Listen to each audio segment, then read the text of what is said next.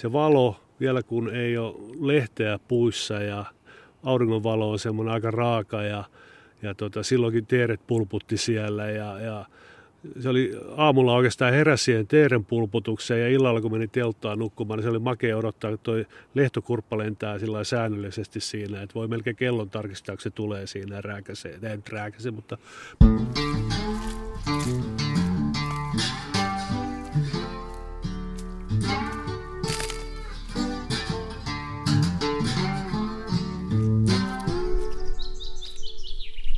Moi, minä olen Matti Tieaho ja tämä on Saappat jalassa. Tämä on tämän kevätkauden viimeinen jakso ja sen kunniaksi mä oon tuonut tänne Niivermäkeen Olli Järvenkylän. Tervetuloa.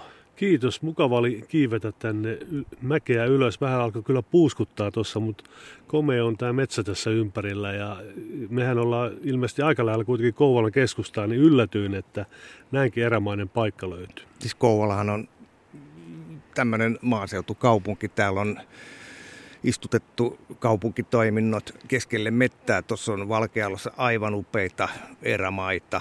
Ja, ja nyt siis ollaan kauppakeskus keskittymästä tuommoinen vajaa kilometri ja ollaan ihan tällaisessa Aarnimetsä-olosuhteessa Niivermäellä. Hieno paikka. On ja tuossa pakko tunnustaa, että äsken kuulin kään kukkuva ja oli mulle tänä keväänä ensimmäinen käki. Että mahtavaa näin se kevät etenee. No. Mutta hei Olli, kerro mulle, mikä Jannu sä oikein oot, niin, niin kuulijat ymmärtää, minkä takia me tässä ollaan. No mä varmaan voisin titulerata itteni pitkällinen retkeilijäksi ja luonto, luontoharrastajaksi. Ja se on kyllä todettavaa, että viimeisen parin vuoden aikana niin harrastuksesta on tullut kyllä myös niin kuin työ, että olen luontoyrittäjä ja eräopas ja, ja, ja voisi sanoa, että retkeily luontoaiheiden sisällön tuottaja.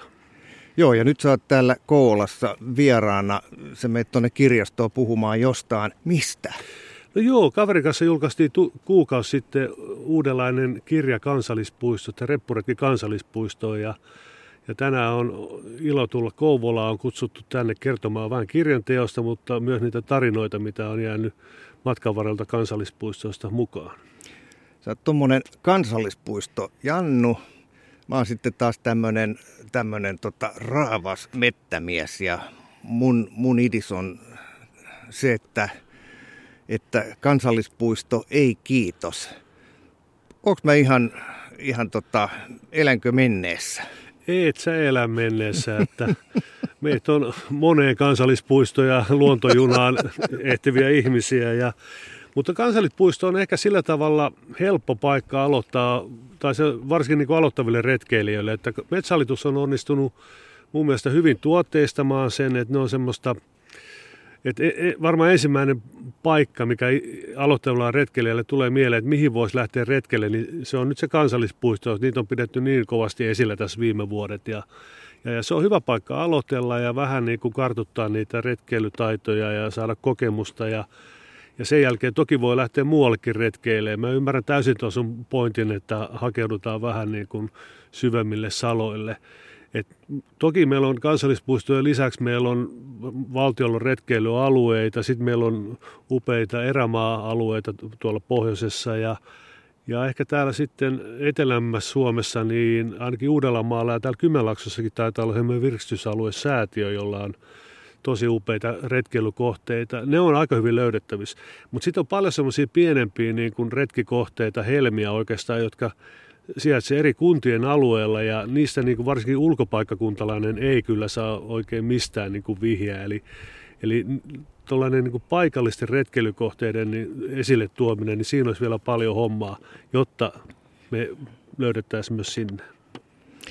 Oot myös tekijämies tällaisessa Reppuretki FI-sivustossa. Kerros mulle vähän siitä. Joo, tuossa, olisikohan nyt nelisen vuotta sitten tämän kaverin Rantasen Tomikenen kanssa tehtiin tämä Reppuretki kansallispuiston kirjakin, niin tuumattiin, että, että millä me voitaisiin kannustaa ihmisiä lähtemään luontoon jokainen omalla tavallaan ja perustettiin tämmöinen reppuretki.fi-sivusto, ulkoiluretkelysivusto ja ja tota, siellä esitellään eri, erilaisia kohteita, retkeilykohteita, erilaisia tapoja liikkuu luonnossa. Että se meidän slogani on, että elämä on parasta ulkona. Me uskotaan siihen ja, ja, ja halutaan kannustaa ihmiset lähtemään luontoon, jokainen omalla tavalla, omien kykyjensä ja taitojensa mukaan. Et ei tarvitse aina lähteä sinne pari viikon erämaavaellukselle, vaan se lähiretki on ihan yhtä arvokas. Miten se sivusto nyt sitten näitä, näitä juttuja esittelee? Onko siellä niinku sloganeita sloganeiden perää vai onko siellä blogeja vai videoita? Mitä siellä on? No siellä on vähän kaikkea noita, mitä mainitsit. Et se meidän perus, perus ehkä se tarjonta, siellä on tämmöinen blogityyppinen teksti, et esimerkkinä oli tuossa parisen viikkoa sitten Saaristomeren kansallispuistossa metsähallituksen talkooleirillä, niin nyt on tulossa lähiaikoina juttua ja kuvaa sinne, että minkälaista talkootyö siellä keväisessä saaristossa on.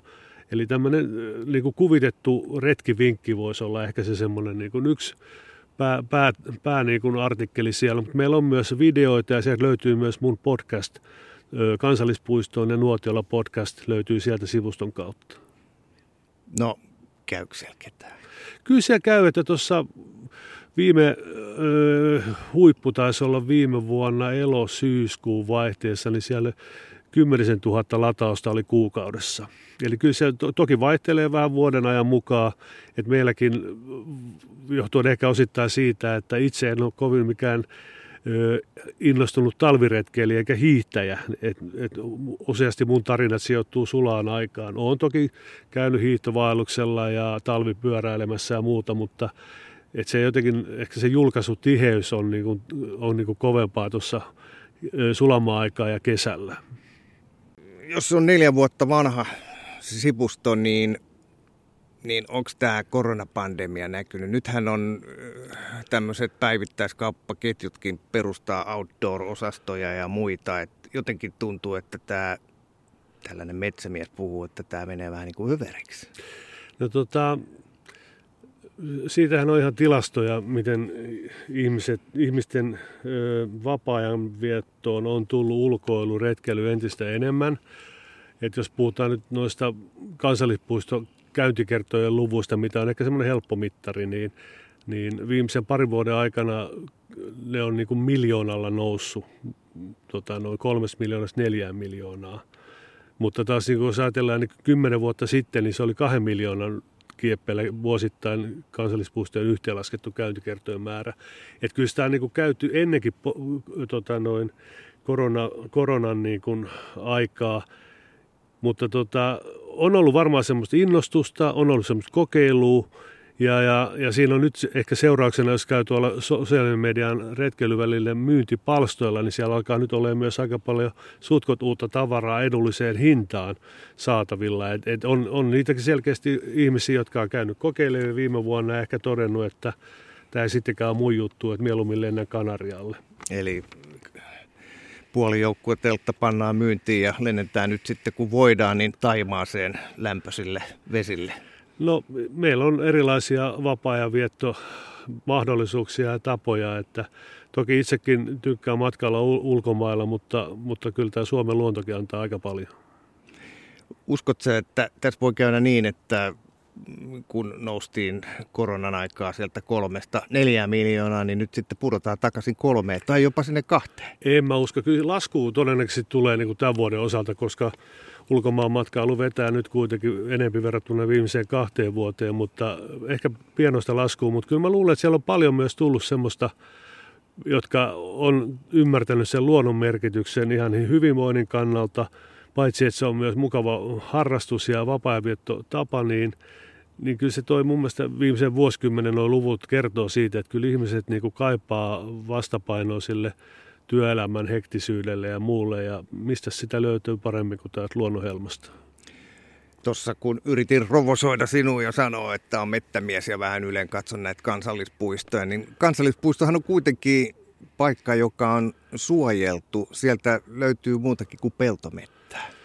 Joo, siis Tuo on hyvä pointti, että otit tämän luonnonsuojelupointin esille, koska ensisijaisesti kansallispuistot on perustettu suojelemaan sitä luonnon monimuotoisuutta ja säästämään sitä tuleville sukupolville. Ja vasta sen jälkeen se on tarkoitettu tämmöisessä virstyskohteeksi. Se on kaikille meille maksutonta virstyskäyttöä, mutta meidän pitää aina muistaa se, että kuitenkin mennään luonto edellä. Eli, eli liikuttaa siellä, missä pitää esimerkiksi, ettei niin kuin sillä käytöllä tuhota sitä luontoa tai, tai, tai niin kuin kansallispuistot on monipuolisia luonnonsuojelualueita ja sen takia niitä on, meillä onkin 41 eri puolella Suomea. Ne on maantieteellisesti kattava se verkosto, mutta myös sitten erilaiset luontotyypit pääsee, pääsee tota noin, niin edustetuiksi näissä kansallispuistossa. Mun omat mielimaisemmat mä voin niin kuin jakaa karkeasti kolme, että se on niin kuin saaristo, saimaa ja tunturit. Ihan, ihan hyvä setti. Hyvä kun mainitsit tuon saariston. Merihän on aika usein se, joka unohdetaan, kun puhutaan kansallispuistoista ja hienoista paikoista. Joo, tässä itse asiassa Kymenlaaksossa kun ollaan, niin Kymenlaaksossa on kolme puistoa, Repovesi, Valkmuussa ja sitten Itäinen Suomenlahti. Ensimmäistä kertaa viime heinäkuussa pääsin tuonne Itäisen Suomenlahden ulkotammioon – itse asiassa nyt muuten puhuin puppua, koska on 15 vuotta sitten melonut tota noin, niin sinne ensimmäisen kerran, mutta pitkästä aikaa pääsin käymään ulkotammiossa ja siellä totta kai, siellä on upea luonto, mutta siellä on myös sotahistoria läsnä ja Meillä on paljon näitä merellisiä kansallispuistoja ja sitten pari vesipuistoa tai suo, Makeenveden puistoa, Kolovesi ja Linnansaari tuolla Saimaalla, niin niissä on oikeastaan se ainoa huono puoli on se, että jos ei sulla ole omaa venettä, niin niihin pääseminen vaatii aina vähän niin kuin selvittelyä ja hyvi, hy, hyvissä varoin niin kuin venekyytien varaamista. Ja, mutta ilman muuta ne on loistavia vierailukohteita nekin. Mutta hei, tämähän on se yksi juttu just, että nämä merelliset kansallispuistot, niin ei ole sellaisia tallottuja ja, ja väylätettyjä reittejä, vaan voi mennä vähän miten haluaa.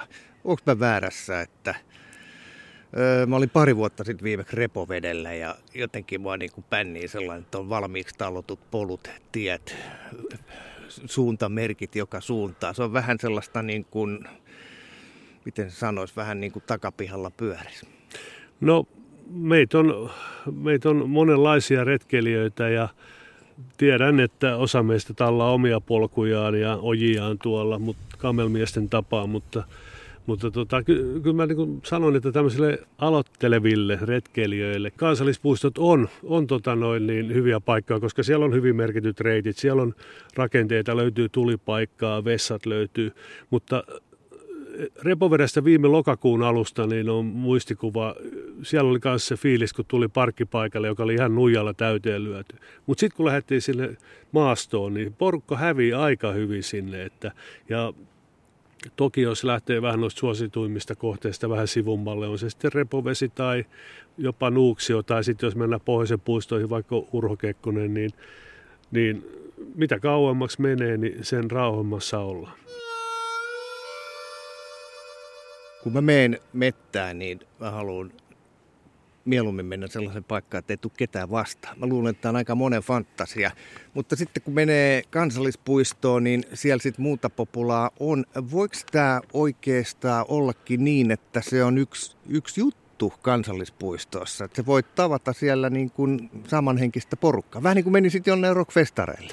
No joo, luontofestarit. Että kyllähän ja meillähän on esimerkiksi sosiaalimedi- sosiaalisessa mediassa on omat ryhmänsä kevyt retkeilijöille, jotka järjestää myös sellaisia miittejä.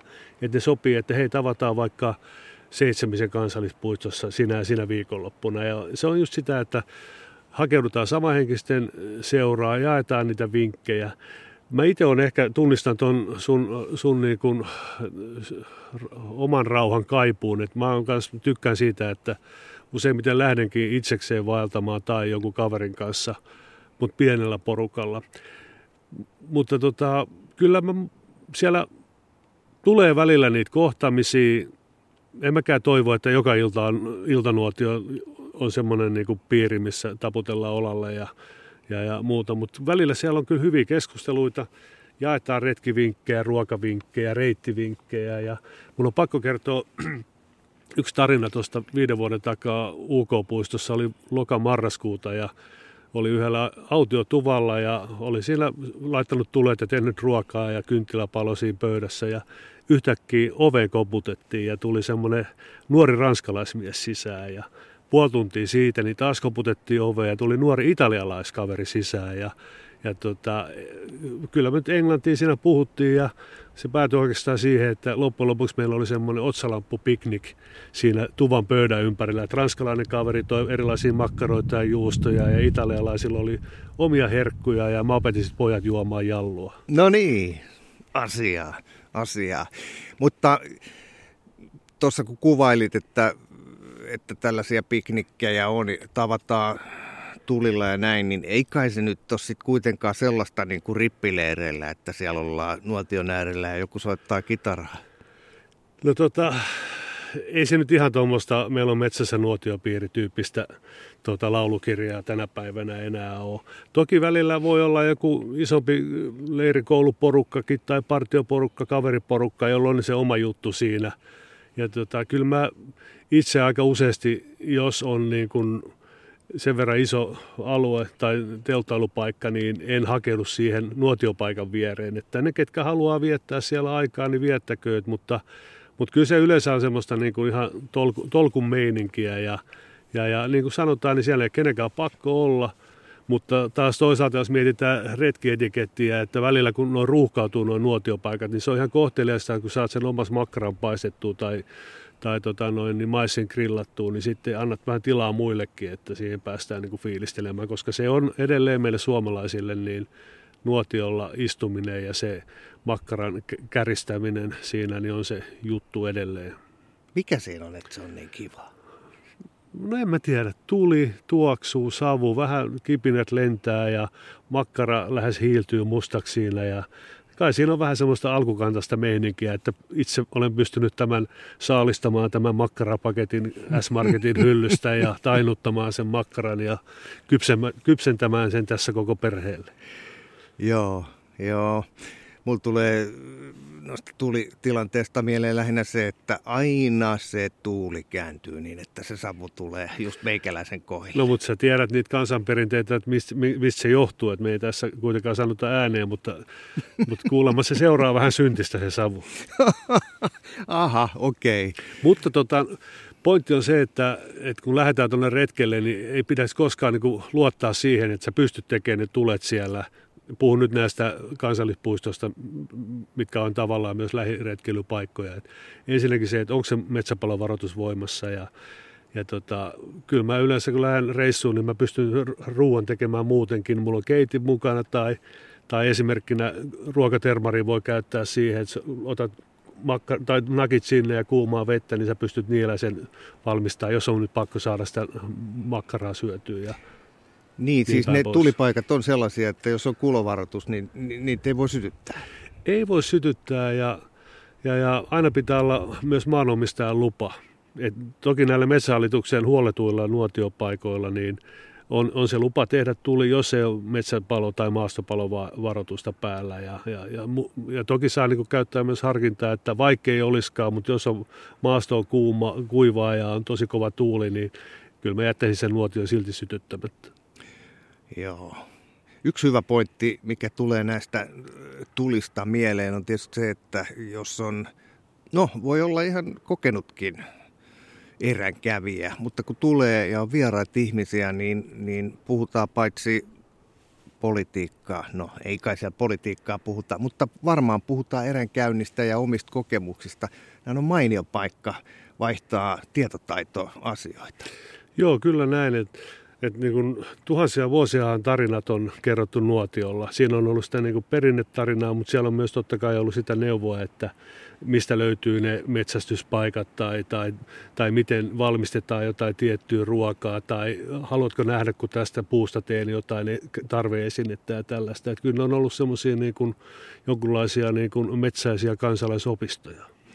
Niin, näetkö tässä ihan semmoisen semmoisen mm, vaalittavan perinteen, että, että oh, tuossa vähän niin kuin kitkuttelen sillä, että viittisikö mennä kansallispuistoon, mutta, mutta jos sinne menee ja menee näille, näille tällaisille alueille, jossa sitten niitä telttoja on ja sitten se tulipaikka, niin se on oikeastaan aika kiva ja jännä juttu sillä osallistuu siihen, siihen heimotapaamiseen. No joo, kyllä se, mä itse olen aika useassa artikkelissa, niin mä huomasin tässä hiljattain, että on käyttänyt semmoista vaeltajien tai retkeilijöiden heimotermiä. Että kyllä siinä on vähän semmoista, että useimmiten se porukka on aika samanhenkistä. Että siellä niinku semmoisia niinku, todella ääliöitä tapaa tosi harvoin. Et yleensä siinä on, porukalla on jollakin tavalla on se pelin henki selvi, retki, retkietiketti on selvillä ja miten siellä luonnossa toimitaan. Mut, mutta toki siellä on myös siellä on eri tasoisia toimijoita ja ne on myös hy, hy, hyviä niin kuin paikkoja siirtää myös sitä niin kuin osaamista eteenpäin. Et kyllä mäkin, vaikka on jonkun aikaa retkeily, niin aina tulee opittu jotain uutta. Et, et, et ei pidä niin kuin väheksyä myöskään semmoista, niin kuin, semmoista niin kuin, ö, uuden oppimisen mahdollisuutta, kun kohtaa tuolla ihmisiä luonnossa. Niin, eränkäynti on sellainen, että siinä on, se on niin kuin loppumaton tämmöisten pienten niksien opettelupaikka, että kun on tottun tekemään jonkun jutun ja miettii, että tämä on se ainoa tapa tehdä tämä, niin sitten kun menee jonne ja näkee joku toisen, niin yksi, kaksi tekee sen ihan toisella tavalla. On, joo, ja just voi olla jopa järkevämpi, helpompi ja mielekkäämpi. Että kyllä siinä niin joutuu välillä myös kyseenalaistaa noita omia niin kuin, kokemuksiaan. Et meillä on ikävä kyllä itsekin ehkä joskus vielä sorru siihen, että, että vähän sellainen sormi pystyssä, että aina on tehty näin ja mm. näin tehdään jatkossakin. Mutta tota, tämä on hyvä, kun otit tämän puheeksi. Meillä on tota, Reppuretki julkaisee ensi keväänä uuden kirjan. Meillä on, sen työnimi on vähän niin kuin ö, Niksi-kirja. Eli me aloitetaan nyt kansainväliset erämessulta, julkistetaan tämmöinen suuri retkeilyvinkkikeräys. Eli just semmoisia vinkkejä, mitä sulla, mulla, kaikilla retkeilijöillä voisi olla, jotka on hyväksi havaittu ja sä haluaisit jakaa niitä, niitä tota noin, kaikille muillekin – koska meillähän on aika paljon luetaan näitä oppaita ja siellä on ne tietyt gurut, jotka on kertonut ja niissä on paljon pitää paikkaansa, mutta tänä päivänä tämä retkeilijä heimo alkaa olla jo niin laaja ja siellä on niin paljon laajaa osaamista, niin me järjestetään tämmöinen kansalaiskeräys ja yritetään saada sieltä ne, ne tota, timantit kaikkien tietoja jakoon. Ja jos sua kiinnostaa tämmöinen, niin reppuretki, ret, loppuretki.fi kautta vinkit tulee kesäkuun puolesvälissä auki sivusto, niin sinne voi jättää niitä omia vinkkejä. Okei, hyvä tietää. Hei, se tulee siis, tämä kirja, keräys käynnistyy ja se valmistuu sitten vuoden päästä keväällä. Mitäs nyt? Nyt on tullut tämä kansallinen reppuretki kansallispuistoon. Meneekö Joo. oikein? Joo, kyllä, nyt, nyt meni oikein. Mikäs kirja tämä tämmöinen on? no tota, Reppuretki kansallispuisto on, niin kuin nimi sanoo, niin tota, se on kertoo kansallispuistoista. Ja nyt sä varmaan mietit, että Kouvolan kirjastossakin on 13 metriä erilaista kansallispuistoa ja retkeilykirjallisuutta. Niin tämä ehkä vähän poikkeaa aikaisemmista siinä, että siinä on se perusrakenne, että siinä on yleisellä tasolla kansallispuiston esittely. Sitten siellä on yleensä aina jokaisesta kansallispuistosta mun kirjoittama retkitarina. Ja sitten on Rantasen Tomi upeat kuvat.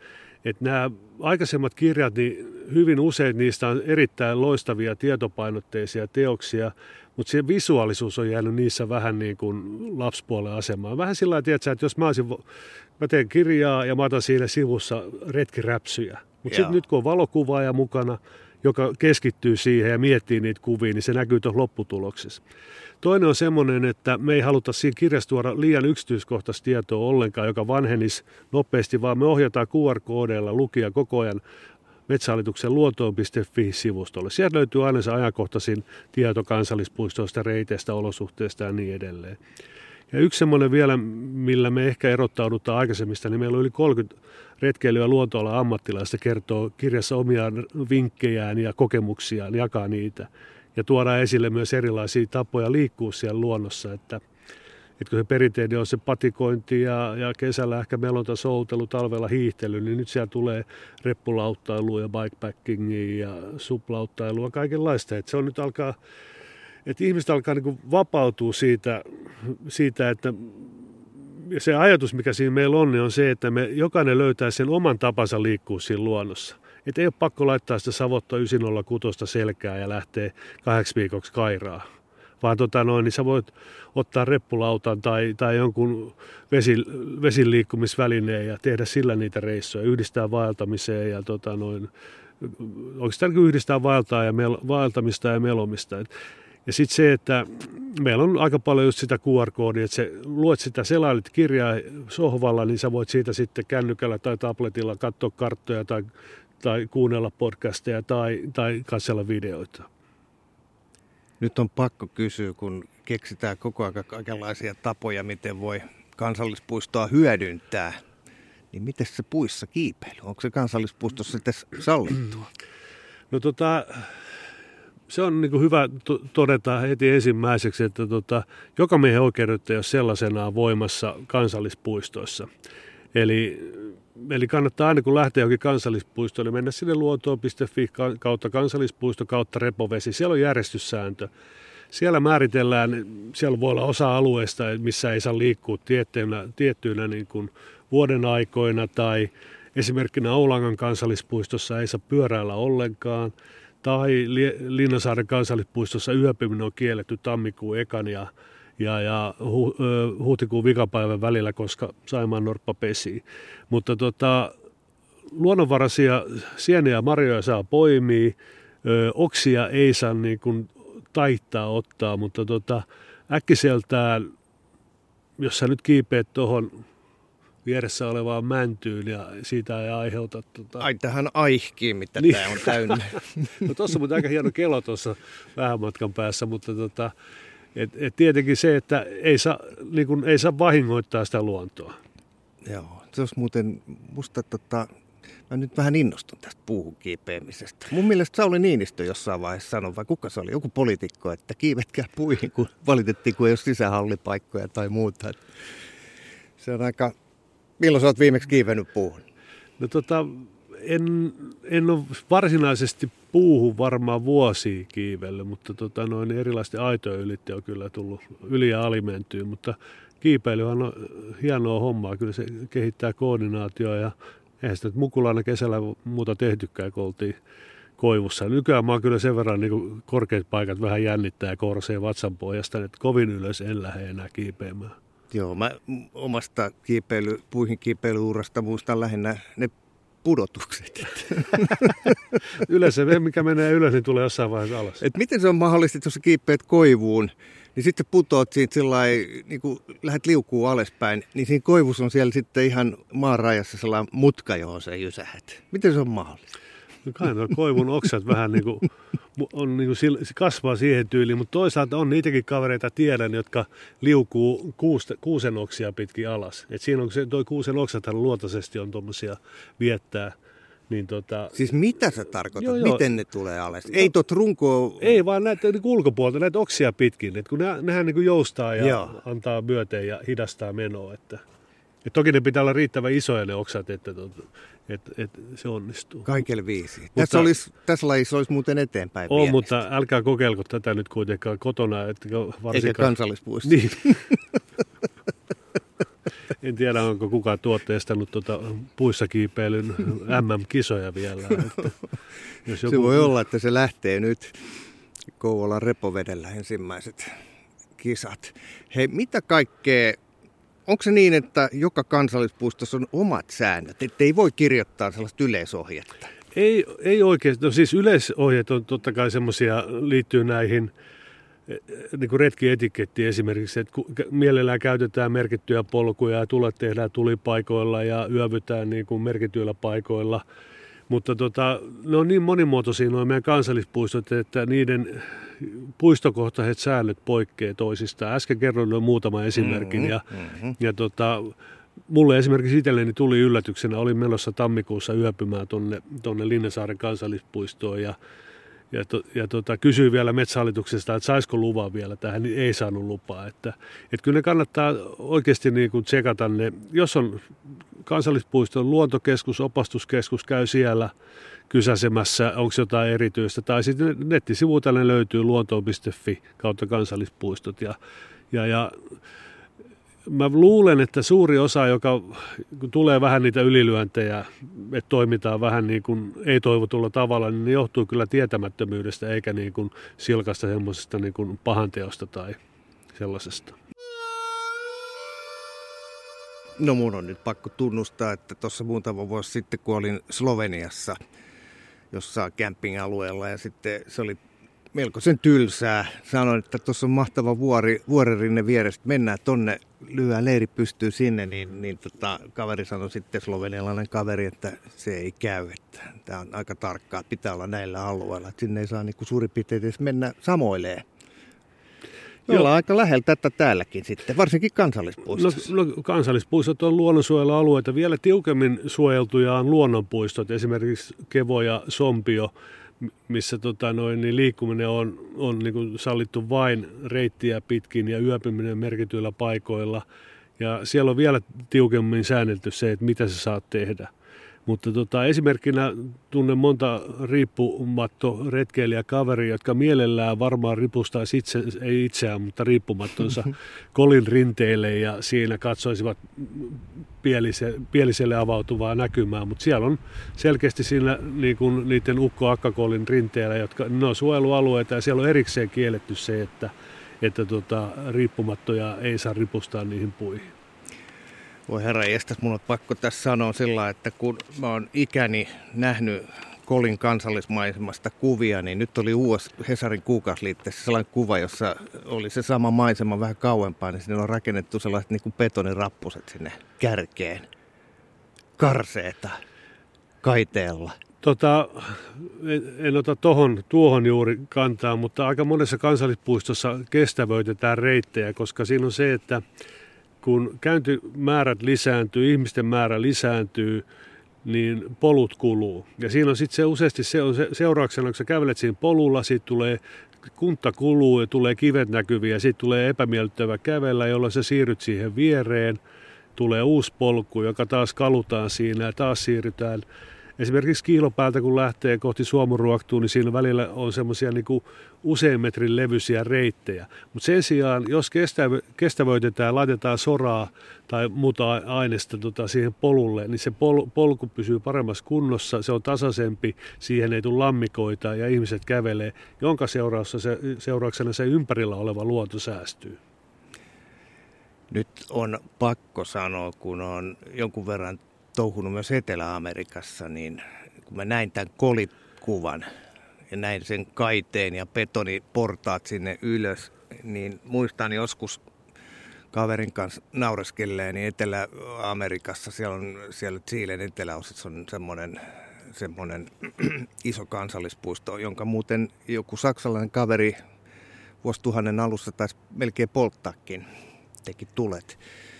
Mutta kun sä meet siellä jonne luontoon, missä on siis just ihan samanlaiset systeemit kuin täällä, tällaiset ikään kuin kansallispuistot, national parkit, mm-hmm. niin, niin eihän siellä ole minkäännäköistä kaidetta eikä, eikä tota alustaa missään, vaan siellä on sitten se ura, joka on ehkä tullut, kun siellä on paljon kävelty, mutta äärimmäisen vaarallisia paikkoja. Muistan jonkun sellaisen syvän solan rinteellä, kun meni sellainen polku, niin siinä, oli, siinä varoitettiin kyllä siinä, siinä oppaassa, että tota, varokaa, että tässä on kova tuuli. Mutta kun mennessä mentiin, okei, okay, eihän tässä ole mitään, mutta kun tultiin takaisin, niin piti kontata. Joo. Tuuli oli niin, iso, niin, niin valtava sen, mikähän fööni tuuli siinä nyt sitten iltapäivisin syntyi. Joo.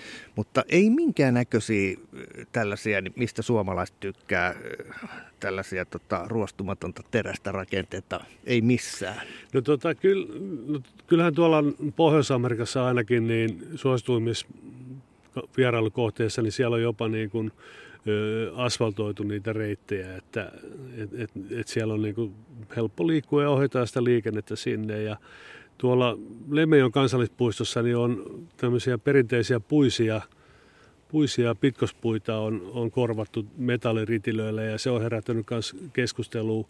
Mutta siinä on myös semmoinen niin kustannus- ja huoltomeininki, että se, ehkä se puu kestää sen 20 vuotta ja, ja en tiedä mitä tuo moottoritien rakentaminen, mutta kun pitkospuita rakentaa, niin sekään ei ole niin kuin halpaa hommaa. Et sitten taas nämä metalliset rakenteet, ne kestää ehkä sitten sen vuosikymmeniä kuitenkin pitempään.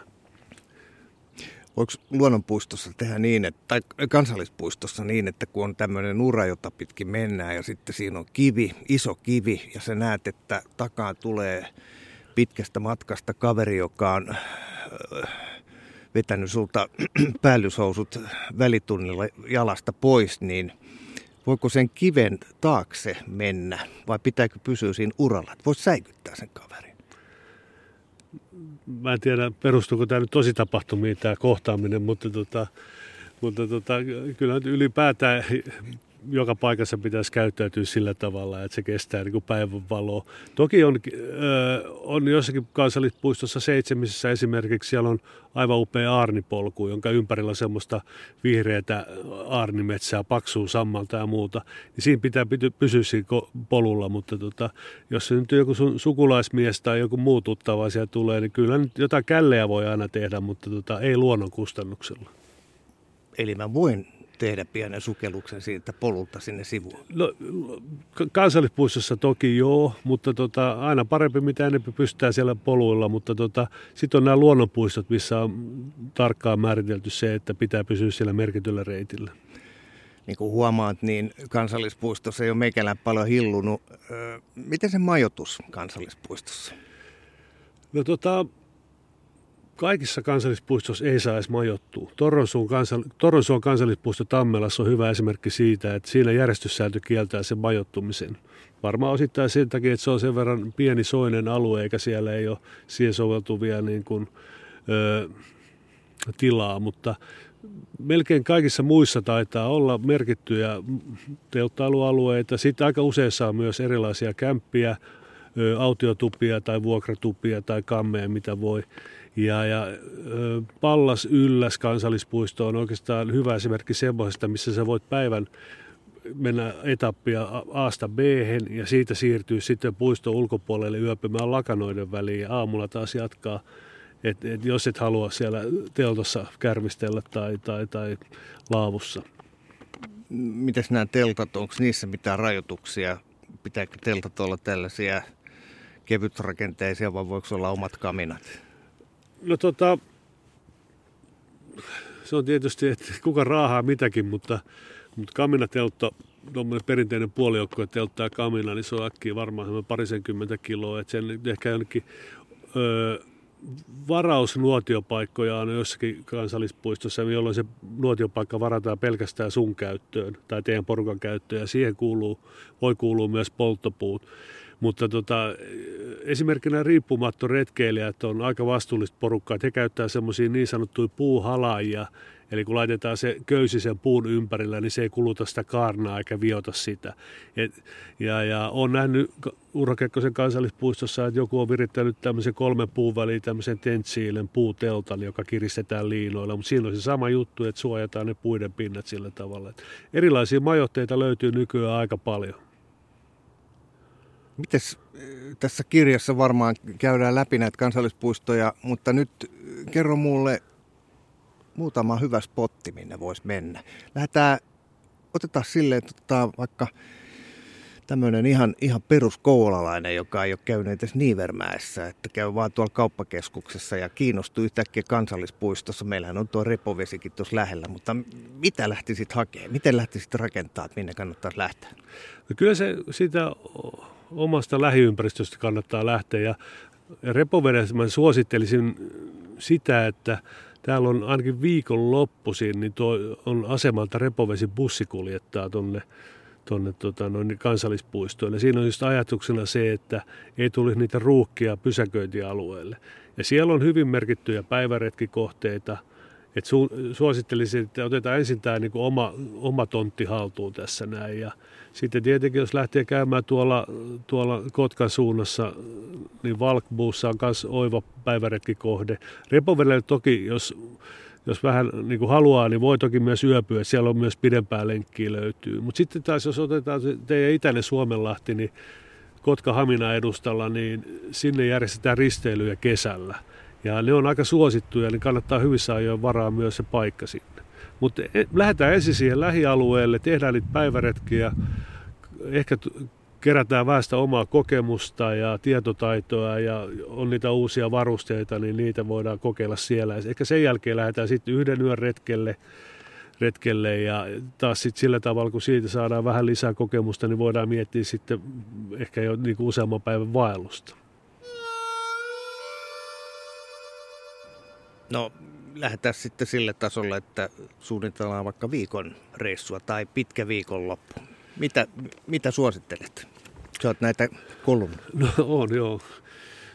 Öö,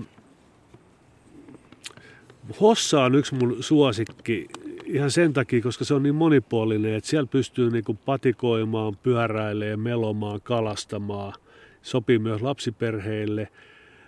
No Oulanka, Oulangan kansallispuisto, siellä on meidän ensimmäinen pitkä vaellusreitti, iso karhukierros, 83 kilometriä on mukava hieman neljän viiden päivän. Sitten siellä on pieni karhukierros, on vähän toistakymmentä kilometriä, senkin varrella voi yöpyä.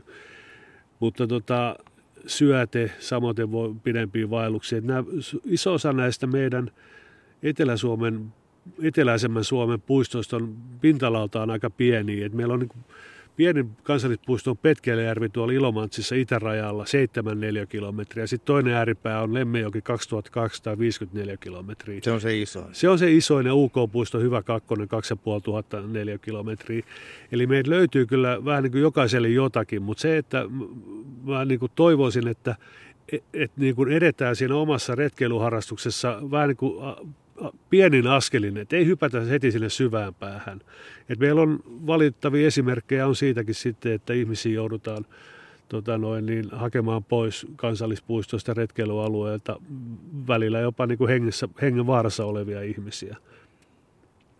Niin, jos puhutaan pohjoisen, pohjoisen kansallispuistoissa, niin puistoista, niin siellähän saa myös metästää. Joo, kyllä saa, että paikallisilla – on metsästysoikeus. Et se on per, siinä vaiheessa, kun kansallispuisto on tota, noin, niin perustettu, niin se on kirjattu, jos ei nyt lakiin, niin johonkin asetukseen se, että, että sen paikkakunnan kotikuntien, niin kuin esimerkiksi Suurokekkosen kansallispuisto, niin se on Inarin, Sodankylän ja Pelkosenniemen kuntien alueella. Niin. Siellähän tapahtui pari vuotta, kun tässä nyt on aikaa, niin, niin surkea tapaus. Eli, eli tämmöinen kanalintumetästä ja ampui pyörän selästä kaverin Mitäs mieltä sä oot? Pitäisikö näitä, näitä sääntöjä rukata niin, että kansallispuistossa ei saa ampua piste? No tota, mun mielestä se ei ole ehkä niin kuin paras ratkaisu.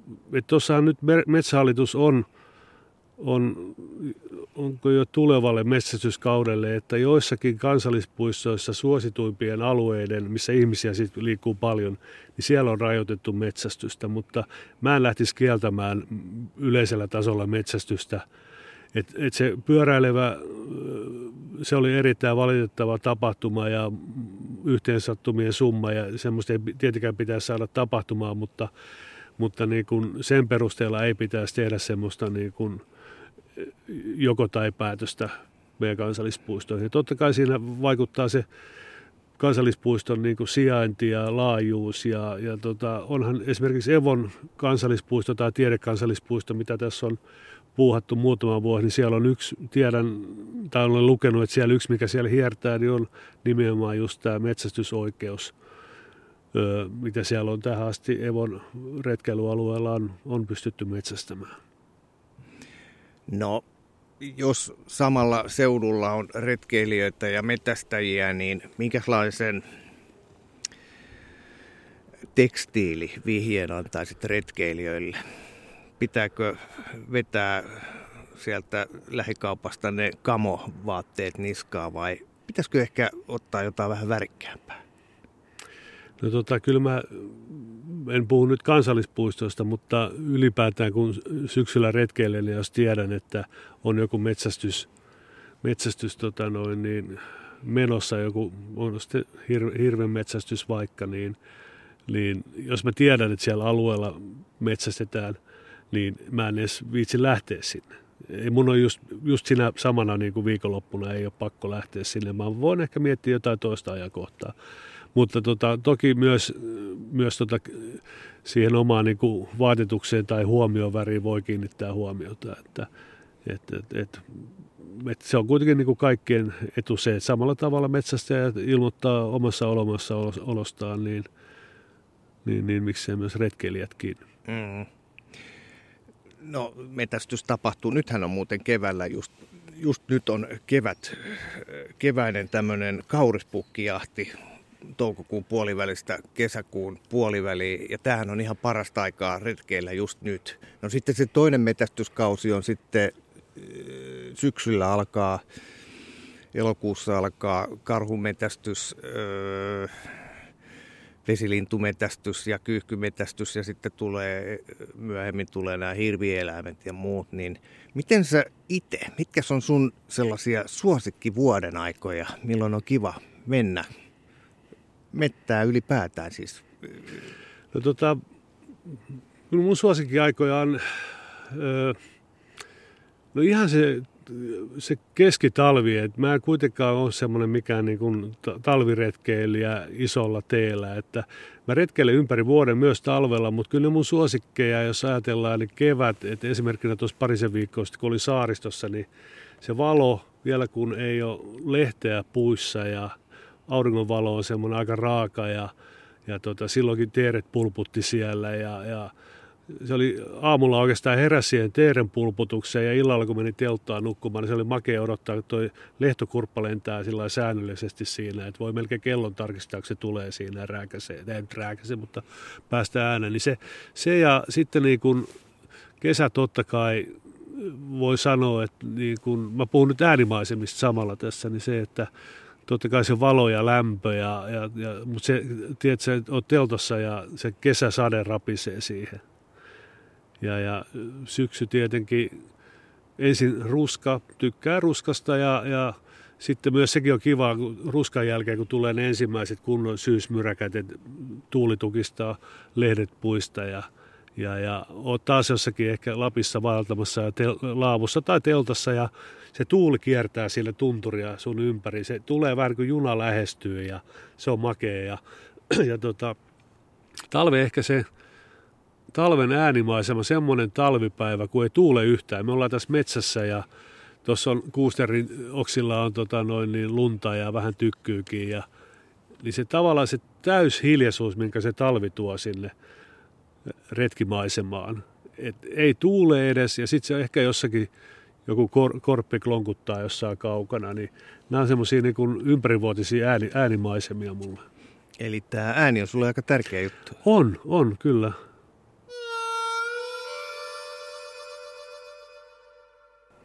kun mä menen mettään, niin mulla on yleensä joku funktio. Mä haen sieltä jotain tai, tai jotain sellaista, lue metästään. Miten sä... Sä miten ilmeisesti sä... nyt haet jotain mukavaa tapaa mainita mulle, että mä oon semmoinen vähän niin kuin turhan kävelijä, kun mulle, kun mulle ei sitä pyssyä eikä onkea olalla. Onko tämä nyt se? Eikö nämä Lapin miehet aina puhunut ennen aikaa näistä turhan kävelijöistä, kun ihmiset meni sitten niin kuin nauttimaan luonnosta ja ne vaan käveli siellä ja sitten natiivit siellä ihmetteli, että mitä nämä täällä turhaa kävelee. Mm, näin, näin, se varmaan on, että tota noin, niin on ollut tämmöinen termi kuin turhan kävelijät, mutta tota noin, niin, no kyllä se, mulle se on, kyllä mäkin aika usein myös teen siellä jotain, että mä niin kuin valokuvaan ja tällaista. Mä en niin kuin, semmoista niin kuin fyysistä saalista mä en, en lähde hakemaan, mutta tota, totta kai se on myös se semmoinen hyvinvointi ja itsensä niin kuin hoitaminen tavallaan, kun sä lähdet sinne käymään. Mutta mä ymmärrän kyllä tonkin sun pointin, että, että miksi lähtee sinne niin kuin ilman, että sulla on jotain tuomista takas. Niin, se on se funktio. Mutta tota, mä luulen, että, että näitä meitä turhan kävelijöitä, meitä alkaa olla ehkä vähän enempi jo tänä päivänä kuin teitä tota, noin niin, saaliin Funktiomiehiä. Niin. Joo, tässä on nyt puhuttu, että voi tehdä sitä ja tätä. Onko se joku tämmöinen mentaalinen juttu, luontoon hakeutuminen? On se, että siitä nyt on ihan niin kuin tutkittu faktaakin, että se tekee meille hyvää monella tapaa, mutta kyllä, tota, kyllä se, mä itsestäni huomaan sen, että, että en, en viihdy kansoitetuissa kaupungeissa, missä on hälinää ja, ja, ja ihmisiä liikaa. Että kyllä se on kaupunkilaispoika, mutta tota noin, niin, kyllä mä kaipaan aika usein luontoon. Että kyllä siinä niin kuin, tämäkin nyt kun me tultiin tähän näin, niin tämä on aivan, aivan mahtavaa, tekee niin kuin hyvää. Tässä on mukavampi jutella kuin se, että me oltaisiin tuolla Kouvola-aseman penkillä tota noin, niin Mikitojossa. Että, et, et, et, et, et, tämä on niin kuin tosi nastaa. okei, kyllä mäkin myönnän, myönnän sen, että kun istun siellä hirvipallilla ja ja seuraan sitten luontoa, niin se on iso osa sit juttua. Sehän on vaan sitten sellainen silmänräpäys, kun sitten takaa tulee jotain toimintaa, mm, mm. mutta ei sinne sen takia mennä. Niin, ei varmaan. Siinä on myös tämmöinen niin kuin, sä oot yksin siellä kuitenkin, mutta sä oot kuitenkin osa porukkaa. Et siinä on myös se yhteisöllisyys. Et vähän sama kuin meillä retkeilijöiden heimossa, niin teillä on sitten tota, omaa porukkaa, kenen kanssa sitten niin kun istutaan siinä tulilla ja jaetaan tarinoita. Joo. Yksi ero meillä on se, että aika harvoin siellä on vieraskielisiä metästäjiä, kun metästelee. Että teillä on sillä paremmat chanssit törmätä näihin ranskalaisiin ja italialaisiin, jotka voivat tulla yhtäkkiä tupsahtaa mökkiin. Joo, ja tuossa itse asiassa sanoit noista kansainvälistä retkeilijöistä, niin aikoinaan törmäsin yksi ö, italialais-espanjalainen pariskunta, ja ne tuli siihen suomuruoktun tota, autiovarastuvan nuotiopaikalle ja aamupalalle. Ja, ja tota, kun me aina mietitään hirveän tarkkaan, että meillä on riittävästi nyt evästä ja energiaa ja mm. sopivaa evästä, niin se, se, jotenkin se espanjalainen kaveri, kun se tuli siihen, niin, tota, tota noin, niin silloin oli semmoisia isokokoisia paahtoleipiä. Se otti siitä niin kuin kaksi niitä päällekkäin, oliviöljy laittoi siihen, taittoi sen leivän ja kahvin kanssa alas. Ja, ja, tota, ja sitten edellisiltana, kun istuttiin siellä iltaa nuotiolla, niin osalla meistä oli sitten jotain jallua tai minttua siinä kaakaan ja teen tai kahvin seassa, niin hänellä oli totta kai punaviini siinä, mitä nautiskeltiin. Totta kai. Totta kai. Miten nämä ulkomaalaiset, miksi ne tulee Suomen kansallispuistoon? Oletko kiroaako ne siellä hyttysiä vai, vai onko ne vaikuttuneita? Kyllä ne on vaikuttuneita, että osa tulee ihan omatoimimatkalla, mutta sitten on myös Keski-Euroopassa matkanjärjestäjiä, jotka ö, järjestää matkoja tuonne pohjoiseen. Tsekit ja espanjalaisia ainakin ja hollantilaisia. Mutta tota, kyllä on, niin järjestää ne on erittäin vaikutta, vaikuttuneet siitä meidän luonnosta, siitä rauhasta, puhtaudesta, turvallisuudesta ja myös sitten totta kai meidän tuosta esimerkiksi UK-puistosta tupaverkostosta. Että et siellä keskellä erämaata on hirsikämppiä, joku, joku tuo sinne polttopuut, kaasut ja tyhjentää vielä vessatkin. Et mun on kyllä pakko sanoa, että mä maksan niin kauan mielelläni veroja, kun osa niistä menee noiden tupaverkostohuoltoon. Mutta sitten on ollut ikävä kyllä myös semmoisia väärinkäytöksiä, että on Keski-Euroopasta tota noin, niin porukoita tullut tuonne Lappiin ja ne käyttää niitä, autiotuvat ei ole ensi, ne on ensisijaisesti niin kuin yksittäisille retkeilijöille tilapäiseen yöpymiseen. Niin sitten on, joku on saanut myytyä idean, että ne onkin ryhmien käytössä ja, ja siitä tulee sitten vähän semmoista niin kuin hankausta, kun tulee joku kymmenen hengen ö, tsekkiryhmä, joka vallottaa, vallottaa kämpän ja mm. sitten niin kuin osa niistä oikeista käyttäjistä sitten ei pääsekään sinne, mutta nämä on aika harvi, ei nyt yksittäistapauksia, mutta harvinaisuuksia kuitenkin. Mutta onhan se kiusallista, kun, kun aamun lähtee ja ottaa etapin niin, että se päättyy sitten seuraavalle autiotuvalle ja tulee sinne ja se on täynnä ja joutuu vesisateessa laittaa sen teltan siihen pihalle pystyyn, niin kyllä se syö miestä. No mutta mä oon sen verran kova kuorsaaja, että mä laitan aina sen oman teltan pystyyn. Et, et, et niin kun, ja just se, että on vähän huono omatunto, jos menee sisälle makaamaan, kun tietää, että jossain vaiheessa alkaa kuorsaamaan ja muutenkin ne on sitten useasti käy sillä tavalla, että siellä on sitten joku, joka lämmittää sen tuvan saunaksi. Siellä yläpedillä ei pysty nukkuu, siellä on ihan liian kuuma. Viimeiset tulee siellä puolen yön maissa, ensimmäiset herää puoli kuusi keittää puuroa. Et se on vähän semmoinen hollitupa myös, että et paremmat unet saa, kun nukkuu omasta teltastaan laavussa vähän sivummalla. Onko tämä muuten sellainen, onko tämä nyt sellaista hiljasta tietoa, joka nyt tässä pitää julki sanoa sillä, että kun meet, meet johonkin autiotupaan tai ylipäätään johonkin majotteeseen, johonkin rakennukseen, niin ota aina se alapunkka, että, että, että saat nukuttua. Siellä ylhäällä on aina kuuma. Aina. Kyllä, ja tästä on itse asiassa pakko kertoa yksi hauska tarina. Tämäkin liittyy tota, noin, tsekkejä. Eli tota, tässä joku vajaa kymmenen vuotta sitten oltiin kahden kaverin kanssa. Ne oli eskertalaisia, mä vein hänet, tota, heidät UK-puistoon vaeltamaan ja meillä oli sitten varaustuvasta otettu pedit. Suomurruaktulta oli ensimmäinen yö siinä ja sitten siinä oli tota, kolme semmoista nuorta tsekkikaveria, semmoisia varmaan parikymppisiä ja me sitten to, to, toki sitten, kun he olivat siellä jo valmiina, mutta me tultiin sitten sinne, me oltiin tämmöisiä 4-50 välillä olevia tota noin, niin, vaeltajia. Sitten todettiin, että pojat, että voisitteko te siirtyä tuonne yläpedille, että me, me ei tarvitse skiipeä sinne, että me saataisiin ne alapunkat. Ja näin kävi sitten ja pojat siirtyi ylä, yläritsille sinne ja me istuttiin aika pitkään nuotiolla ja sitten mentiin nukkumaan. Ja aamulla kun lähdettiin jatkaa matkaa, niin nämä kaverit oli tota, noin, kirjoittanut vieraskirjaa sitten, että he tuli tänne Suomen erämaahan ja ajattelivat, että olisipa upeata, kun tulisi kolme suomalaista nuorta naista tänne, niin tuommoisia vanhoja äijää vaan oli. Näin se menee. Luonto tikan, puun, tikan puuhun ajaa, vai miten se menee? Jotenkin se niin. Joo. Hei, kun, kun itsekin tässä, niin kuin sanoin, niin on pyörähtänyt jossain muuallakin. Ja ennen kuin on tehnyt niitä pyörähdyksiä tuonne muualle, niin jotenkin on ajatellut, että Suomi on, Suomen luonto on tylsää. Mä en ole enää ihan varma siitä. Mitäs, mitäs mieltä sinä kun sinä olet näitä tsekkejäkin tavannut? Ei se Suomen luonto mun mielestä niin kuin missään nimessä tylsää ole. Et kyllä se on, niin kuin, se on jos niin kuin ihan valtakunnallisesti ajatellaan, niin se on niin, kuin niin monimuotoista maastoa ja luontoa ja kohdetta meitä löytyy. Et meillä löytyy vähän jokaiselle jotakin, että sille, joka tykkää siitä pienestä piiperyksestä, niin löytyy, löytyy niin kuin kohdetta ja se, joka tykkää niistä meri, meripuistoista, järvistä, niille löytyy, tai jos olet vanhojen metsien ystävä, tai et, niin se mun suosikki edelleen on kuitenkin se Uro Kekkonen sen takia, että koska se on niin monimuotoinen, että siellä on suurtuntureita, siellä on vanhaa metsää, jokilaaksoja ja suotakin niille, jotka haluaa siellä rämpiä. et niin kun, et kyllä mulla niin kun on myös silmät avautunut tässä niin kuin ehkä viimeisen kymmenen vuoden aikana, että – eteen. Mutta se vaatii sitä, että lähtee niin kuin avoimen mieli uusiin kohteisiin. Et meillä on aika usein, on sekin on pieni synti, on se, että me käydään aina niissä samoissa paikoissa.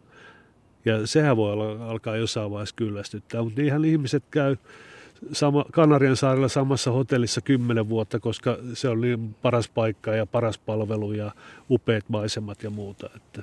Siinä on heimo, jota en ymmärrä. Mutta hei, mä luulen, että tässä on myös vähän semmoista niin kuin, jos ei henkistä kasvua, niin ikääntymistä. Että voi myös se tuolla niin kuin vähän, että aukeaa uusia silmiä. Että mäkin olen aika paljon reppureissannut, itse järkännyt kaikkea matkaa tuonne eri puolille maailmaa, niin välillä on tietysti aika kiva hyppää pakettimatkan lentokoneeseen. Niin, kyllä. On se näinkin. Eli seuraavat kymmenen vuotta Madeiralla. mutta se on, se on itse asiassa hyvä semmoinen haikkauskohde, että siellä on, itse en ole käynyt, mutta tota noin, niin kuulemma kivat reitit kävellä päiväretkiä. Oliko se se paikka, missä oli niitä pyöräilyreittejä tehty paljon, vai oliko se sitten joku muu? Joku, joku... En ole kuullut, että Madeiralla olisi pyörä... Okei, okay. tota, ehkä se oli mutta... sitten Mallorca, Majorka. No, Jossa, jo, jostain luin ihan hiljattain. Onhan niitä. Tämähän on ala, joka kasvaa matkailussa, tämmöinen aktiivinen matkailu, luontomatkailu, eränkäynti, kaikki tämmöinen, se, sen on huomannut muutkin kuin me suomalaiset. Hei, mikä on sun, kun sä oot ikäs tuolla hillunut puissa ja luonnossa, niin, niin tota, semmoinen mieleenpainuin keissi? No tota, niitä on varmaan useita, mutta ehkä mä, ehkä se, tiedätkö, se ihan ensimmäinen vaellus. Me oltiin sellaisia parikymppisiä nuoriso-ohjaajia opiskelijoita Mikkelin Paukkulassa ja siihen aikaan kuului vielä Paitsi ekana vuonna meillä oli ihan telttaleiri viikko, opeteltiin telttaleirin pitämistä ja selviytymistä siellä metsässä ja toisena vuonna kuului sitten Lapinvaelluksen suunnittelu ja toteutus ja meidät vietiin Muotkatunturi erämaahan, et missä sitten oikeasti piti osata erätaitoja ja suunnistaa ja itse tehtiin ruuat ja majotuttiin laavussa ja tämä oli 91 syyskuun alussa, eli 31 vuotta sitten ja tota, mä edelleen muistan sen, kun bussi jätti meidät tota, Karikahniemen tien laitaa. Ja se biisi, mikä silloin soi tota, radiossa, niin se oli tämä Muskan Kirjoita postikortti. Ja tota, sataa, me lähdetään kävelemään sitä tunturikoivikkoa siitä ja se ensimmäisen päivän kokemukset, niin ne on jäänyt mieleen. Totta kai me kastuttiin, kun oli, aikaan ei ollut kovin kummosia noita, no oli sadevaatteet, mutta ne oli niitä semmoisia paksuja eikä niitä oikein voinut käyttää. Me kastuttiin, me eksyttiin ja sitten kun illalla laitettiin leiriin pystyyn, niin tota, laavukangas repes ja tota noin, niin kirveestä katkes varsi.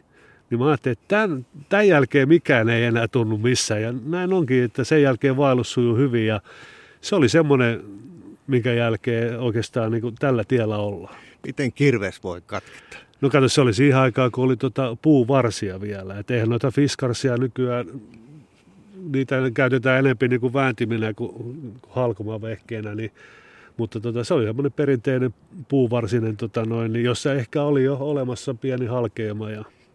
Itse asiassa täytyy tunnustaa, että, että tuli mieleen, että onhan se kirves mullakin joskus katkennut kovan talvi, talvireissu, kylmä reissu ja sitten kun kirves aamulla, kun pitää saada lisää puita, niin se katkeaa siinä kohtaa, niin se on, se on nyt se on hauskaa, mutta silloin se ei ollut hauskaa. Joo, juuri näin, että tota, kyllä jälkikäteen meitä oli kolme poikaa, kolme tyttöä, kaikki oltiin eskertalaisia ja edelleen tänä päivänä pidetään näiden kavereiden kanssa yhteyttä, että osa kanssa enempi ja osa kanssa vähemmän, mutta se on kyllä semmoinen yhteinen kokemus, me eskertalaiset ollaan viikko siellä syksyisessä tunturissa ja ajaa sitä voittajan fiilistä, kun päästiin muotkaruoktuun. Ja tota, siitäkin on muuten pakko kertoa vielä, kun muotkaruoktu on semmoinen legendaarinen paikka tuolla Peltojoen ja, ja, ja Karkaniementien risteyksessä ja Hans Niittyvuopio, sitä pitää tämmöinen kohta 90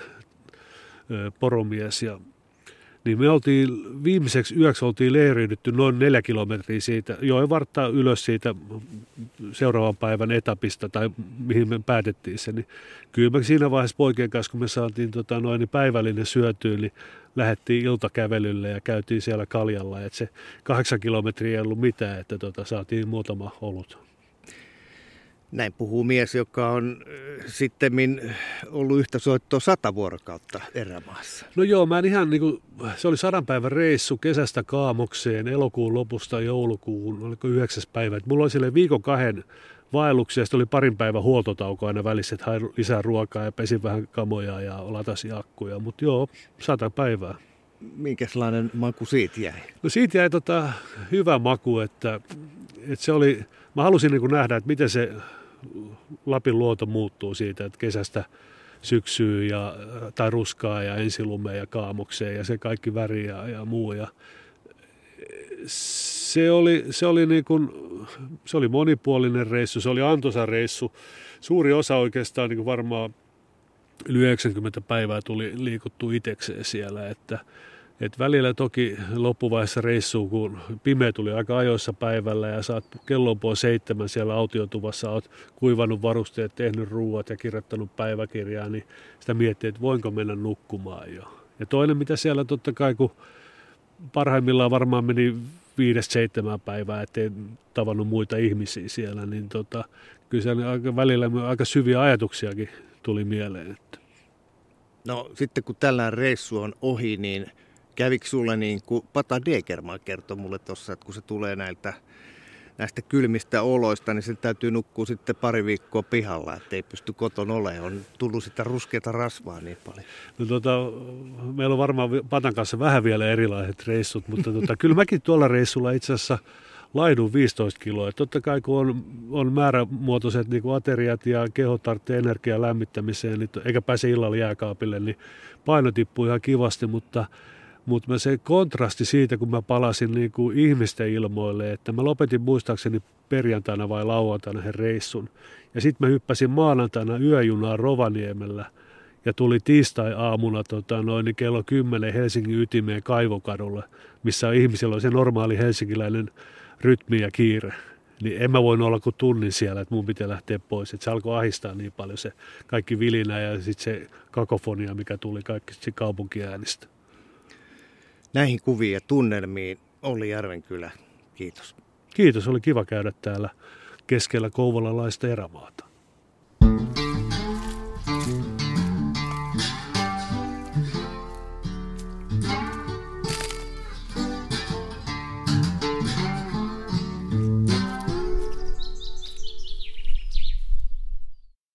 Tämä on Kouvolan Sanomien Saappaat jalassa podcast.